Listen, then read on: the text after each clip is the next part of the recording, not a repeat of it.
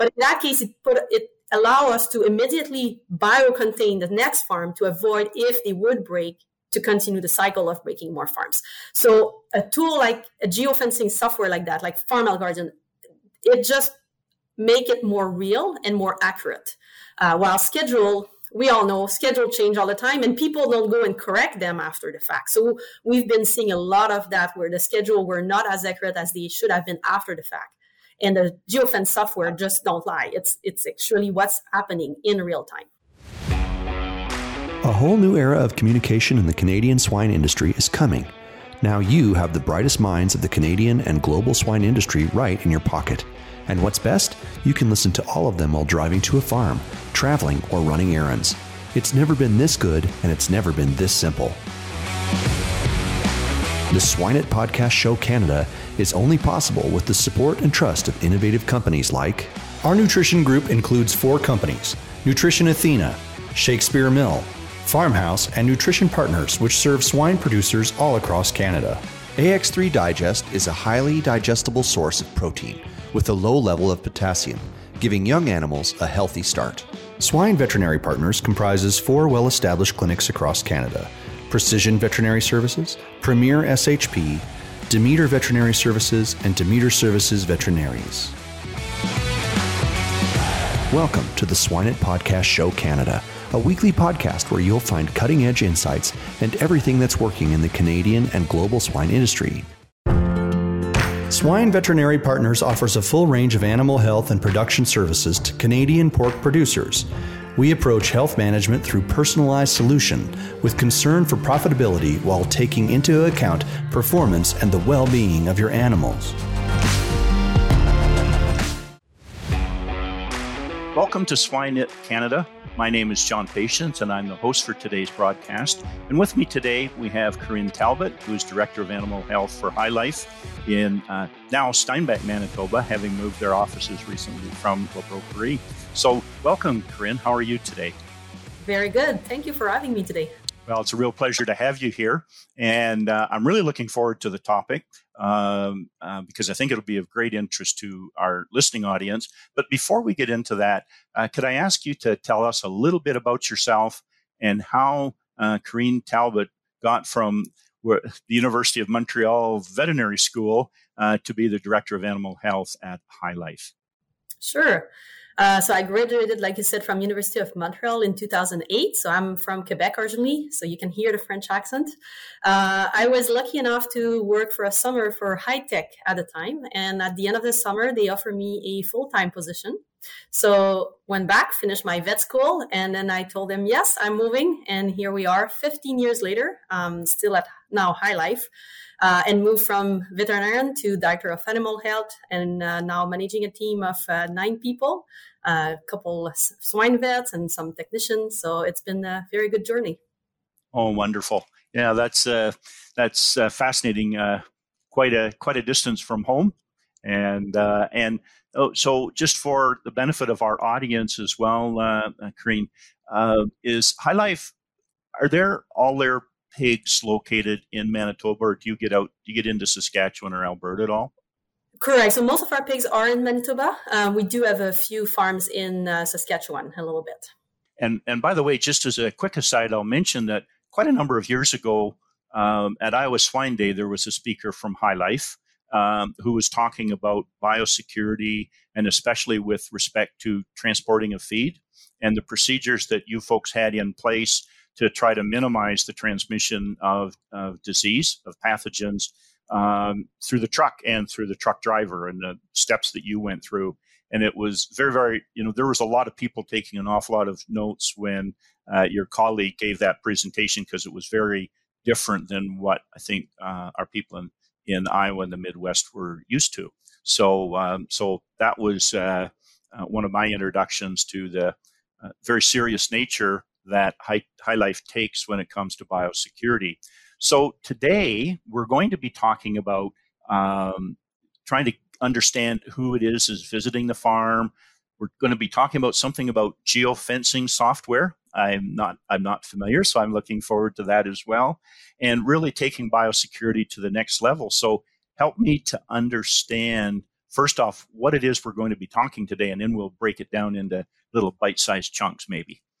Absolutely. Yeah. The geofencing software. I guess it's uh, it's a new era in the biosecurity world. Um, something definitely I'm passionate about. Um, before I had to deal with P E D, but like most people, probably most of our audience know, Manitoba, we've been hit hard uh, on a cyclic pattern with P E D in the last six years. And the last wave uh, was terrible. And um, so those geofencing software, really what it does, it's it, it's a virtual fence you have around your farm, and it detects the movement in and off your premise.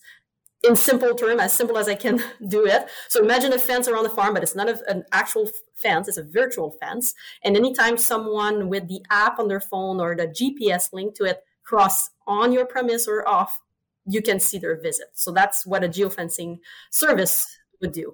Uh, now it is even way more. We'll get into this. Uh, it has lots of benefit, and why we got there uh, at HyLife. It was again P E D, our journey with P E D, and doing disease investigation. Really, that's where it started. We were doing contact tracing. It would take hours, couple days, lots of people involved, trying to get scheduled, where people went, where they came from, um, and trying to find a connection between all of that. And when you have an outbreak, trying to stop the next move as fast as you can. And it was not efficient. When you have one outbreak, it's one thing, but when P E D comes, it doesn't usually come alone for us. So it was one, two, three, four, five, six, seven, eight, and keep counting. It became overwhelming. And then we had work with a company. It's a Canadian company called Farm Health Guardian. We've been in touch with them for a couple of years before.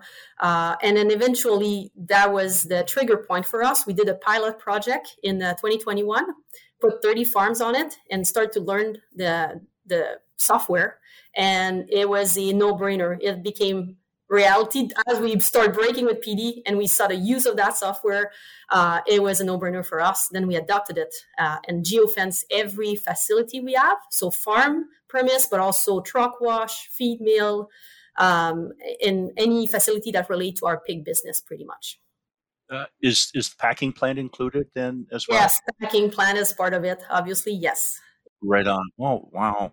And one of the things that I found fascinating in an earlier presentation that you had made, Karine, was that the importance of people leaving a premise as well as people entering a premise. And the moment you said that, I said, well, of course, right? It just makes so much sense, because when you enter the premise, you might be bringing in pathogens, but when you leave, you might be taking pathogens somewhere else. So all of a sudden I realized that in my simplistic approach, I was only considering half of the issue. So that really fascinated me. So if you don't mind, could you just talk about that just a little bit more? Maybe give some examples of why that's so important in an overall biosecurity plan. Absolutely. And and we call it biocontainment. And I would say you're not alone to overlook. And I was there too a couple of years ago. You talk a lot about how to not introduce pathogen to a farm. We shower in, we we sign in into the farm, we disinfect our supplies in. And we took so many control points of what how can we prevent disease from coming in. But then we forgot, if ever it gets in, how do we prevent from spreading it to our neighbors, our own farms?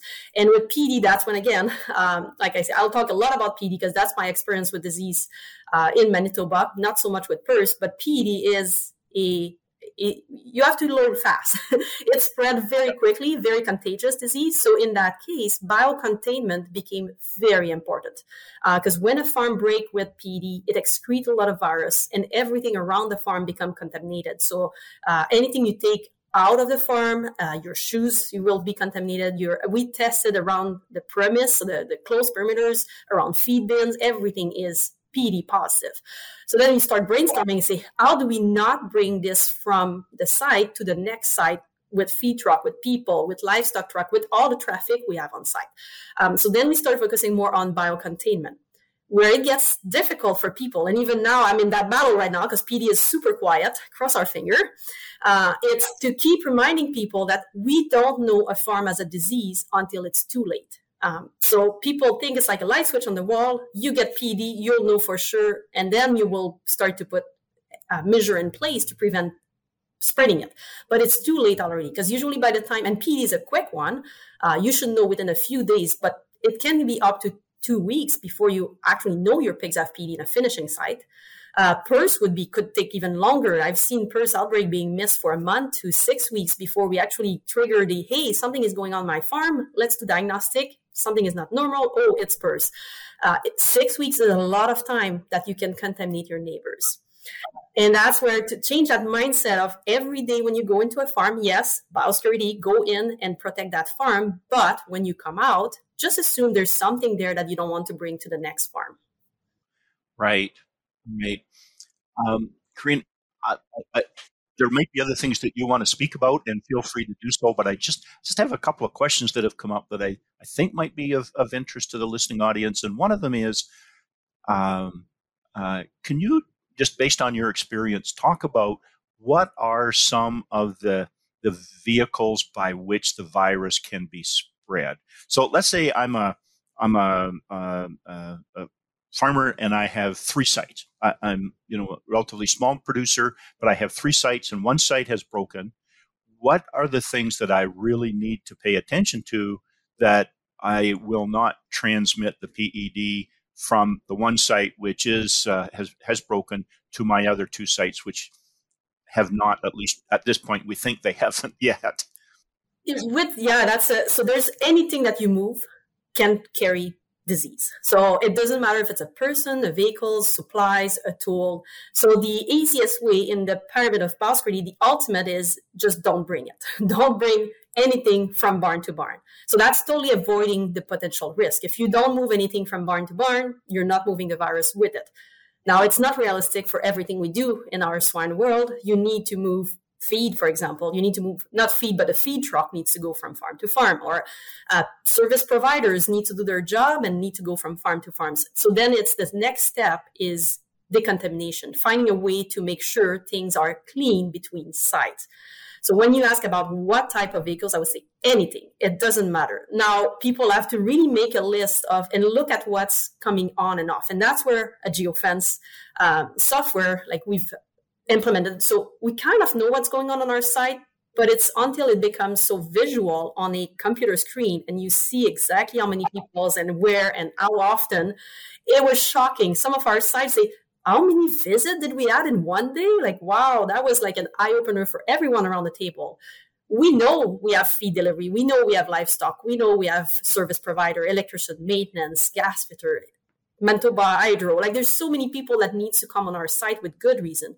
But to be able to actually visualize it uh, as a number was very useful. And the next step is where they go. So you described the example of a farmer with three farms. Okay. But maybe some of, the, of his service providers, like I'm thinking his feed delivery, unless he has a feed mill on site, is probably servicing a lot more than three sites. And, and all of that geofencing becomes very useful to make sure we see those connections. You know, the geofencing, um, I'm starting to understand it just a, a little bit, and you're describing it really, really well. And it makes me think of the old management adage that you can't manage what you don't measure. That's a good way of saying it. Yes. Well, that's exactly what, if I understand it, what geofencing is doing is helping you to measure what that movement is. Yes, it is. Yeah, it makes it very easy to see it uh, on a map, on a list, uh, and, and to measure the implication, I guess. Right. Um, yeah, that that's. Uh, I find that really, uh, really fascinating. And I, and by the way, you made the comment earlier. I. I'm not worried if you just focus on P E D, right? Uh, because I think that's of great interest in, in Canada. And so we don't need to worry about, about other uh, diseases.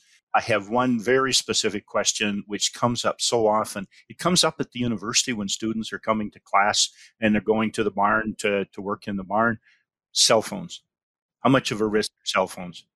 Oh, yeah. Well, there's something, uh, like I say, it doesn't matter who you are or what you are or what, if you're bringing something in a farm, they're a risk. So it doesn't matter if it's a cell phone or a notepad or a pen or, um, so if you are, again, let's go with elimination. Do not bring it in. If you don't need it, then it's no risk. If you absolutely need it, more and more we rely on technology. I know I do. I personally do my vet visit with an iPad. Um, so we have a way of bringing our iPad into the farm. So we put them in a Ziploc bag, sealed, and then we spray the Ziploc once we're in. We wipe it with a disinfectant wipe on top of that. Uh, I mean, we're paranoid, but if you absolutely need it, we do bring it. So I would apply for a cell phone. But our no- number one rule is if you can live without, don't bring it. We'll bring it in. Yeah. Great. Okay. Very good. Okay. So um, let's continue on then. So this has been a really interesting. Uh, was there more you wanted to talk about the uh, geofencing, or did you want to move further along? No, I have another good learning for us. So when we were doing our contact tracing, uh, one other thing, the, one of the reason I like it so much is um, we were using schedule. So the best tool we had was scheduling. So for livestock trailer, I had the schedule. For the washer, washing crew, it was a schedule. For the vaccination crew, it was a schedule. And you assume the schedule is precise. So that's what we had to work with and see where the uh, the, the people or the, the equipment went before and then went after. What we discover with the geofencing app, uh, so like I said, we, we have people, we have the app on our phone. That's how it works. As soon as you're detected on the, the geofence, it, it picks up your visit. On equipment like livestock and feed truck, we have it integrated with the G P S system we already had. So simple. So that's how all our equipment is geofenced uh, or part of the, the geofencing system. When we start comparing the two, what we realized at first, we were not trusting the geofence software. We would call in people and say, hey, the sched- the, the, the geofence system is telling me you did that. And it was not a breach in Bowes Creek. Everything was correct. They did the right thing. But then we were calling them on an outbreak report and say, hey, I've seen that you went from this farm to this farm, but it doesn't match your schedule. So obviously the software is wrong. And then they're like, oh, no, no, actually what happened? So I had an injection crew um, uh, that was exactly, we were running a, a report. And, and then we call in the, the employee and we say, hey, what happened there? And then he explained, he said, well, the job was not finished. And with Bowes Creek on time, I could go back. So I finished my job at Farm A and went back to Farm B to finish the job. But the schedule never catch that. So in that contact tracing report, we found out right away. We put the farm under bio containment because now that was a real risk. He went from a farm that broke with P D back to a farm that did not have P D at the time. On the same day, he took a shower. Everything was fine. He parked far from the barn. Fortunately, the barn, the second barn never broke with P D. So it shows that good Bowes Creek measures do not uh, do prevent disease. But in that case, it put it allow us to immediately bio-contain the next farm to avoid if they would break to continue the cycle of breaking more farms. So a tool like a geofencing software like that, like Farm Health Guardian, it just make it more real and more accurate. Uh, while schedule... We all know schedule change all the time and people don't go and correct them after the fact. So we've been seeing a lot of that where the schedule were not as accurate as they should have been after the fact. And the geofence software just don't lie. It's it's actually what's happening in real time. Right, right. But that's right. You still you still need to have that validation component to that project because raising pigs is not completely predictable. Right? No, it's not. Very good. Okay. Okay. So then let's move along then to um, further components of your biosecurity system that you have put in place or are putting in place in order to uh, get a get a real handle on P E D. Oh, there's so much. I guess any any that would listen to that, say, what can I do, is really do a big scrub of your biosecurity. And for us, it's a constant work. It's not something we do and then we forget about it. We're constantly reviewing our biosecurity, biocontainment, how we can do it better, make it stronger. And really one thing now that we want long-term is not be so reactive. For sure, when P D hit, we'll be reactive. But if our biosecurity and biocontainment is strong at all time, even when there's no P D, it means even if P D comes to one of our farm, we don't have to change everything because it's strong enough to withhold one of our farm breaking with P D and not spreading it everywhere. And that's where the biocontainment, biosecurity was always great. We can always make it better for sure. But biocontainment was not as strong. And that's one thing we've been doing a lot. Um, so the geofencing, doing faster outbreak report uh, to be able to stop the next outbreak faster. That's one. Also C A S line, uh, control access zone. So what we do is permanent C A S. So in P D world, you, like I say, P D, when a farm has it, the P D has shed so much the virus, it gets blown away from the fans outside the farm. And we've tested enough to know that the perimeters around the farm is very positive. So what we want is to avoid vehicles from employees to be contaminated and then they bring it back in town to their house and co-workers and, and whoever they cohabitate with. So what we do is we park really far from the barn. Yeah, we take a little healthy walk every day, uh, back yeah. and forth. Nobody complained in summer, but I can tell you, we have a lot of complaint in winter. It's not a nice walk at, in Manitoba, minus forty when the wind is picking up. And sometimes it can be half a mile um, just to walk oh, to the really? barn. It is far. It, and it's really to be safe, like quarter mile would be probably more... Um, It, it all depends how the farm is designed, how close to the road and where we can park. But the rule is as far away as you can from the fans, still on the premise of the barn if possible. And and that is one big change. We were implementing that usually in P D season before the, P, the P D or when we were getting hit with P D. And now we're going more to permanent C A S. So we have actually now invested in some little shed for our, at least our big six thousand sows. And then you park your vehicles, we put plug-in, because in winter, not plugging in vehicles in Manitoba is not a good thing. So we've invested in a parking pad with plug-in, actually, far from the barn. There's a shed there where people are expected to take their street shoes off and wear boots from the farm, and even they can leave their jackets there, and then they walk. That's a first layer. And then you walk on the premise to the farm, and then you still shower in. So it's kind of a second layer. So that is definitely due to all the P D we've been having and that knowledge that it's too late by the time we know, and that yard is contaminated with P E D. Right. Yeah. Yeah. Yeah. So, wow. So many components, uh, and and so much so important because P E D, if I understand correctly, uh, it travels easily. The, the the virus travels easily, and uh, it doesn't take a very large dose to Correct. lead to illness. So that makes it particularly um contagious, I guess. Is that the right right yeah word? Very contagious, very infectious. Yeah very yeah both contagious and infectious. Wow. Okay, so again, I'd, I'd like to um, we've got some more time left, and if there's other things you would like to share with us, that would be great, Karine, but I'm I'm interested in particular in uh if you can give us examples of how you believe these procedures have allowed you to reduce the impact of P E D on the HyLife system. So in, in other words, can do you have any data or even even anecdotes? I mean, you and I are both scientists, like we prefer data, don't always can't always get it, but just what do you think this has meant to your organization? Because you've obviously invested a huge amount of time and effort, and I'm sure therefore expense, and Uh, to implement these procedures. And I'm curious, and I, I know enough about your organization, at least from years past, you don't spend money unless you feel you're getting value for it. You you feel it's an important topic, you want to get better at it, but you also want to validate that you are getting value. So help me to understand that a little and help our audience understand that a little bit better, Karine. Yeah, and it's it's a frustrating journey, I would say, we're on. It's not a, always a rewarding. So it, our P D story started in two thousand seventeen. And since then, we've implemented, like you see, we've invested so much money in what we think is bar, better bowel security, stronger bowel security. But then nineteen came and we got hit as hard, uh, a little bit less hard for HyLife, but still too much um, to say we were happy with it. And then twenty twenty-one, twenty twenty-two was just bad for many reasons. And I, I think that one we could explain probably a combination of we were coming out uh, as an industry, as everybody, out of COVID. We were short-staffed. People were tired already to be told uh, bowel security around COVID stuff.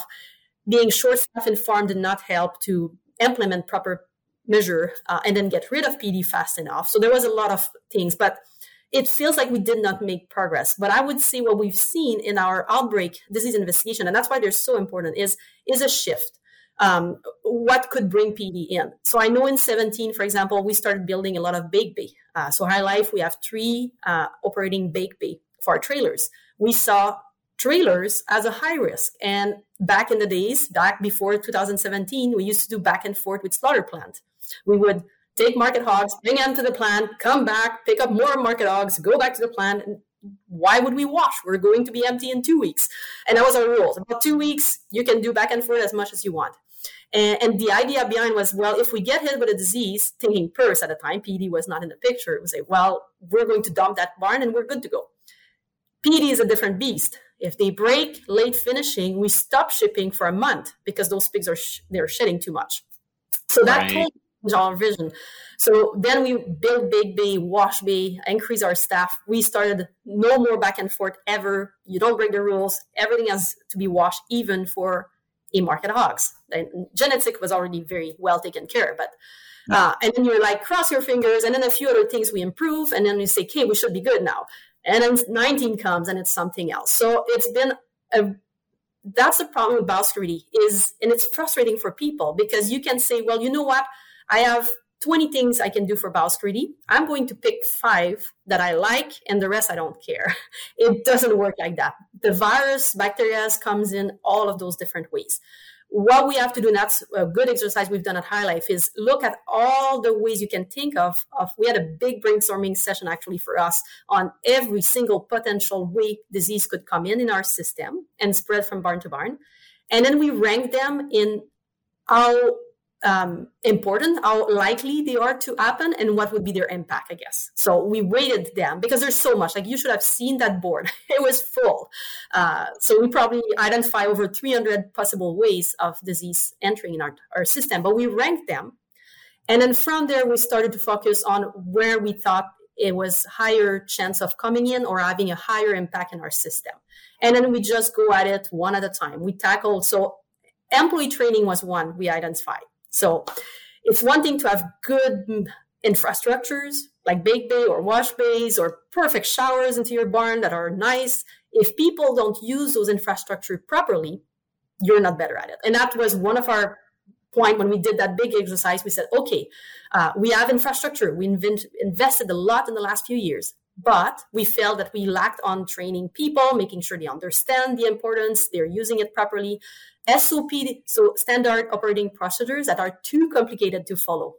That's one of those two. You go, need to go back and say, okay, we used to do that ten years ago. Is that still applicable? Or can we simplify it so people actually do it the right way? Uh, sometimes a simple way that is maybe not as perfect, but is follow every time is better than a complicated way that might be more perfect, but no one can do it because it's too complicated.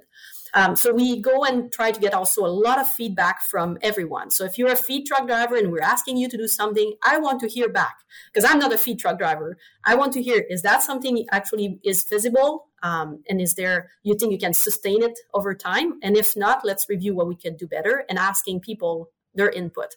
Um, so that's, so when you ask, all of that, is there payback? No, it's been, well, oh, yes, there is, but it's seen that it's been shifting as the years go. So I see biosecurity and biocontainment as a forever job. It's not something we'll ever be able to close the book on and say, you know what, this project is done, let's move on. No, there'll always be something we can do better. Um, and, and those diseases really teach you that. It's you can never let your guard down, but you can always be better at it, more efficient, uh, and, and learn from it. As I listen, and going back to my earlier question, um, but as I listen to your answers, well, in the learning process and making progress, and um, we often hear in our industry, you know, progress is two steps forward and one step back because nothing is ever in a straight line, of course. But it, it brings to mind, even when we're trying to solve simple problems in a barn, like tail biting. Tail biting is a multifactorial issue. You can fix one thing and not and tail biting will keep going. You fix something important, but you still have tail biting. You have to get all of the components of tail biting uh, looked after before that you will control tail biting. The difference here is you're dealing with a highly infectious and contagious pathogen. Um, and and so there's so many, many, many more factors involved that you have to control. But it's the only way you can make progress, Karine, right, is to do it in a methodical, me, uh, uh, uh, um, I haven't got the right word, um, uh, uh, but, you know, uh, uh, proper steps so that you can learn as you go along and you get a little bit better every time. Exactly. And always reassess. I really hope we don't need P D anymore to teach us that we're not good enough. Uh, I mean, it's something we do. We take it as a failure. Every time you have a P D outbreak, it's a failure. It hurt hard on on your pockets, for sure, on the moral, because of how devastating that disease is. But as a biosecurity, it's also a failure. It means we did something wrong. The disease was able to come in anyway. So it's, but that's a bit, again, that geofencing tool, it's it's tools like that that we constantly use to audit ourselves. So we don't need the disease uh, I would prefer to just be able to catch our weakness uh, just by running audit. We do on-farm audit for biosecurity. We do those online audit now to make sure that protocols are being followed for trucks or people, and, and being able to address the gaps we're finding. So our ultimate goal is to be able to run false outbreak. I prefer to stay in the false. And we run those regularly, say, hey, this farm just broke. Let's practice how, we, how fast we can do the trace back and what we find for gaps. And I can tell you, we always find gaps. Nothing is perfect. Um, so really, it's just a continuous work. We find gaps, we improve them. And then we work on them. And the other thing in a big, big system like HyLife, it's not just one farm. If a producer is hearing that and say, well, I mean, one farm, you can do it. You can achieve it. It won't be perfect, but now you have to multiply that by one hundred fifty, one hundred sixty in my case. And you're looking, it's like, hey, this farm is actually really good, but what about the one hundred forty farms? And are they all at the same status? And the goal is to bring everybody up, because that's the other thing with biosecurity. It's not one producer's job. It's not one company's job. It's everyone. Yes, someone can be better, and location is key. If you're alone on your island, you have a good chance. Uh, but otherwise, we can throw rocks at most of our neighbors, and our neighbors is often ourselves. Uh, but our farms are so close, so interlinked, that we everybody has to have great biosecurity. And that's also the next challenge. It's not just having great biosecurity. It has to be great biosecurity as an industry. Yes. Yes. Wow. Well, that's that's very good. And, and Karine, I'd kind of like to wrap up here a little bit. Um, and to start it off, I'm going to ask sort of, what do you think are your, the most important take-home messages from our conversation today? And while you're thinking of that, I'd like to just share with you one of the, it, I consider very valuable take-home messages that I learned. And that is, is that biosecurity is a two-way process. It's not only worrying about what's going into the facility, but also worrying what is coming out from the facility. That was a new lesson for me today. Thank you very much. I appreciate that. I'm admitting to the world that I was ignorant on that. And uh, but I'm, I wonder if you could share maybe, you know, one or two or three other what you think are important take-home messages from our conversation today. Yeah, definitely. If people, the listener, can remember that biosecurity is one thing, but biocontainment is as important. Everyone should look at their farm and think, what if I had the disease today? How would I spread it to my neighbors or my other farms? That would be key. Um, also, to not be discouraged. Like I told our story a little bit, biosecurity in biocontainment, it's a continuous improvement job. Like it, it will never end. You can always find ways to be better, uh, and you should. So that's very important. And then the third one would be, use the tools available. There's amazing tools nowadays, amazing technology like those geofencing. That's only one we talk about today, but there's great tool to help us improve on our biosecurity biocontainment journey. So, right, right, absolutely. It's time for our famous three. The Nutrition Athena, Shakespeare Mill, Farmhouse, and Nutrition Partners Nutrition Group offer the full range of nutritional product based on extensive research and developments, and a solid team of experts all across Canada. Our objective is to provide cost-effective solutions, innovation, and support to producer from the entire Canadian swine industry. Well, thank you so much, Karine. Now I have uh, our famous three Uh, questions to end the, the podcast with. And the first question, of course, is do you have a, a swine-related uh, publication or a, a health-related uh, book or resource that you would recommend to our listeners as a resource or a book that they should read? Yeah, I'm uh, more of a website person. Uh, books, I mean, it's taking space, and we just moved into our, our new space. They made sure we had no room to store anything. Uh, but no, it's uh, I really like two websites. I would say for vets, it's the A A S V website. I find it very useful to find anything, um, and from pictures to uh, uh, just proceeding from different conference, or the Pig Site. I really like that one too. And there's lots of other very good uh, websites uh, that are pig related. So. Okay, then, uh, and you are a, a a member of your generation when you say you're not a book person, you're a website person. So, and that's okay. We can modify the question. So now my next question, of course, then is book or a website that you would recommend. It's not related to swine, but it's, you've just found um, helpful professionally, um, but isn't necessarily swine related. Yeah, I, I don't know if it's professionally, but I love reading books. So uh, although it's audiobook most of the time because I, I do a lot of driving. And uh, just recently, I was preparing for this podcast. And just recently, uh, we have a little group. We we have like a, a reading group. And uh, I mean, it has to be about pigs. We're all swine vet here. So um, so it's Animal Farm. It's nothing recent, but Animal Farm from George Orwell. I don't know if the listener will have listened. I found it, I had never read it. Uh, and I found it quite interesting. And those three pigs take over that uh, little word there, thinking they'll make it better, but uh, they don't really make it better. So something interesting, more philosophical if someone wants to hear it. It's very short too. So it's amazing that that man wrote that book. What's that, forty, fifty years ago or more? nineteen forty-five. I got the, I went on the website to find out today. Wow. Yeah, yeah, it's it's very actual too. Yeah, very interesting book. You bet. And then the final question, which I, I find fascinating, and different people have different perspectives. But from your point of view, Karine, what is it that separates the, the the people that you interact with in the industry, you work with in the industry, the people who are really, you know, um, very successful at what they do uh, compared to, um, you know, sort of the average? Uh, what, what sets those successful people apart from others? Mm.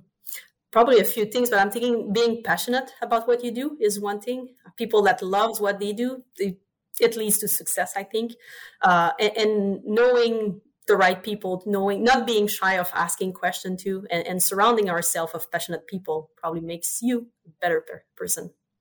Right, right. Yeah, that's, uh, yeah, passionate, um, it's contagious, right? And if you're, and as I listen to you today, uh, you're obviously passionate about what you do, Karine, and uh, and I also know you've got um, very, very uh, significant responsibilities there at HyLife. So I particularly thank you for taking time to join us uh, and share your knowledge and perspective and your experiences with our audience today. So, Karine, thank you so very much. It's been a real pleasure listening to you. Well, it was my pleasure too. Thank you.